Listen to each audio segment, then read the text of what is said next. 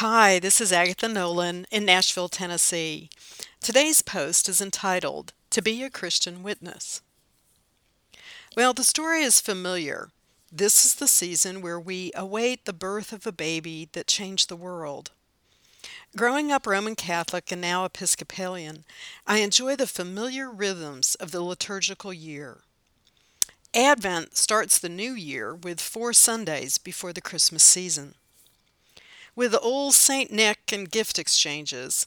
Virtually everyone knows the story of the baby in the manger, born under the stars, surrounded by parents and a few barnyard animals.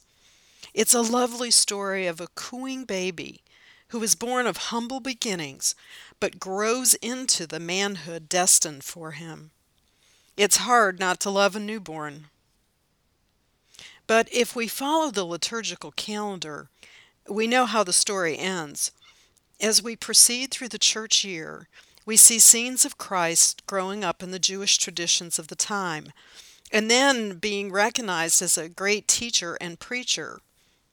It is when signs and miracles start occurring, like turning the water into wine at Cana, that people start sitting up straight and noticing.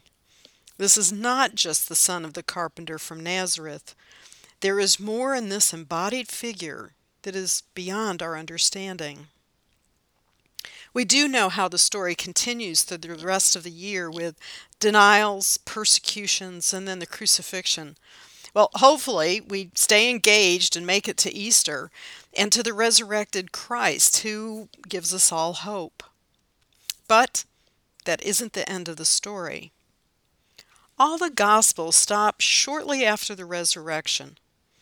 Just as Paul Harvey would say at the end of each episode of his radio program, now you know the rest of the story. And we as Christians know the rest of the story too. Our readings for this first Sunday of Advent include Jeremiah chapter 33, verses 14 through 16, where we are told that there will be a day where Jesus will execute justice and righteousness in the land. Well, we have hope in this described future where heaven and earth will be reunited, not as a formless void that we read of in Genesis 1, but instead a blending of heaven and earth where everything and everyone lives in perfect harmony, and where there will be no more death or mourning or crying or pain. We read this, of course, in Revelation chapter 21, verse 4. I believe that my job here is to peel back one corner of heaven to show everyone what that perfect world will look like as it breaks into our current time here on earth. And that really is the rest of the story. Blessings, my friend. Agatha.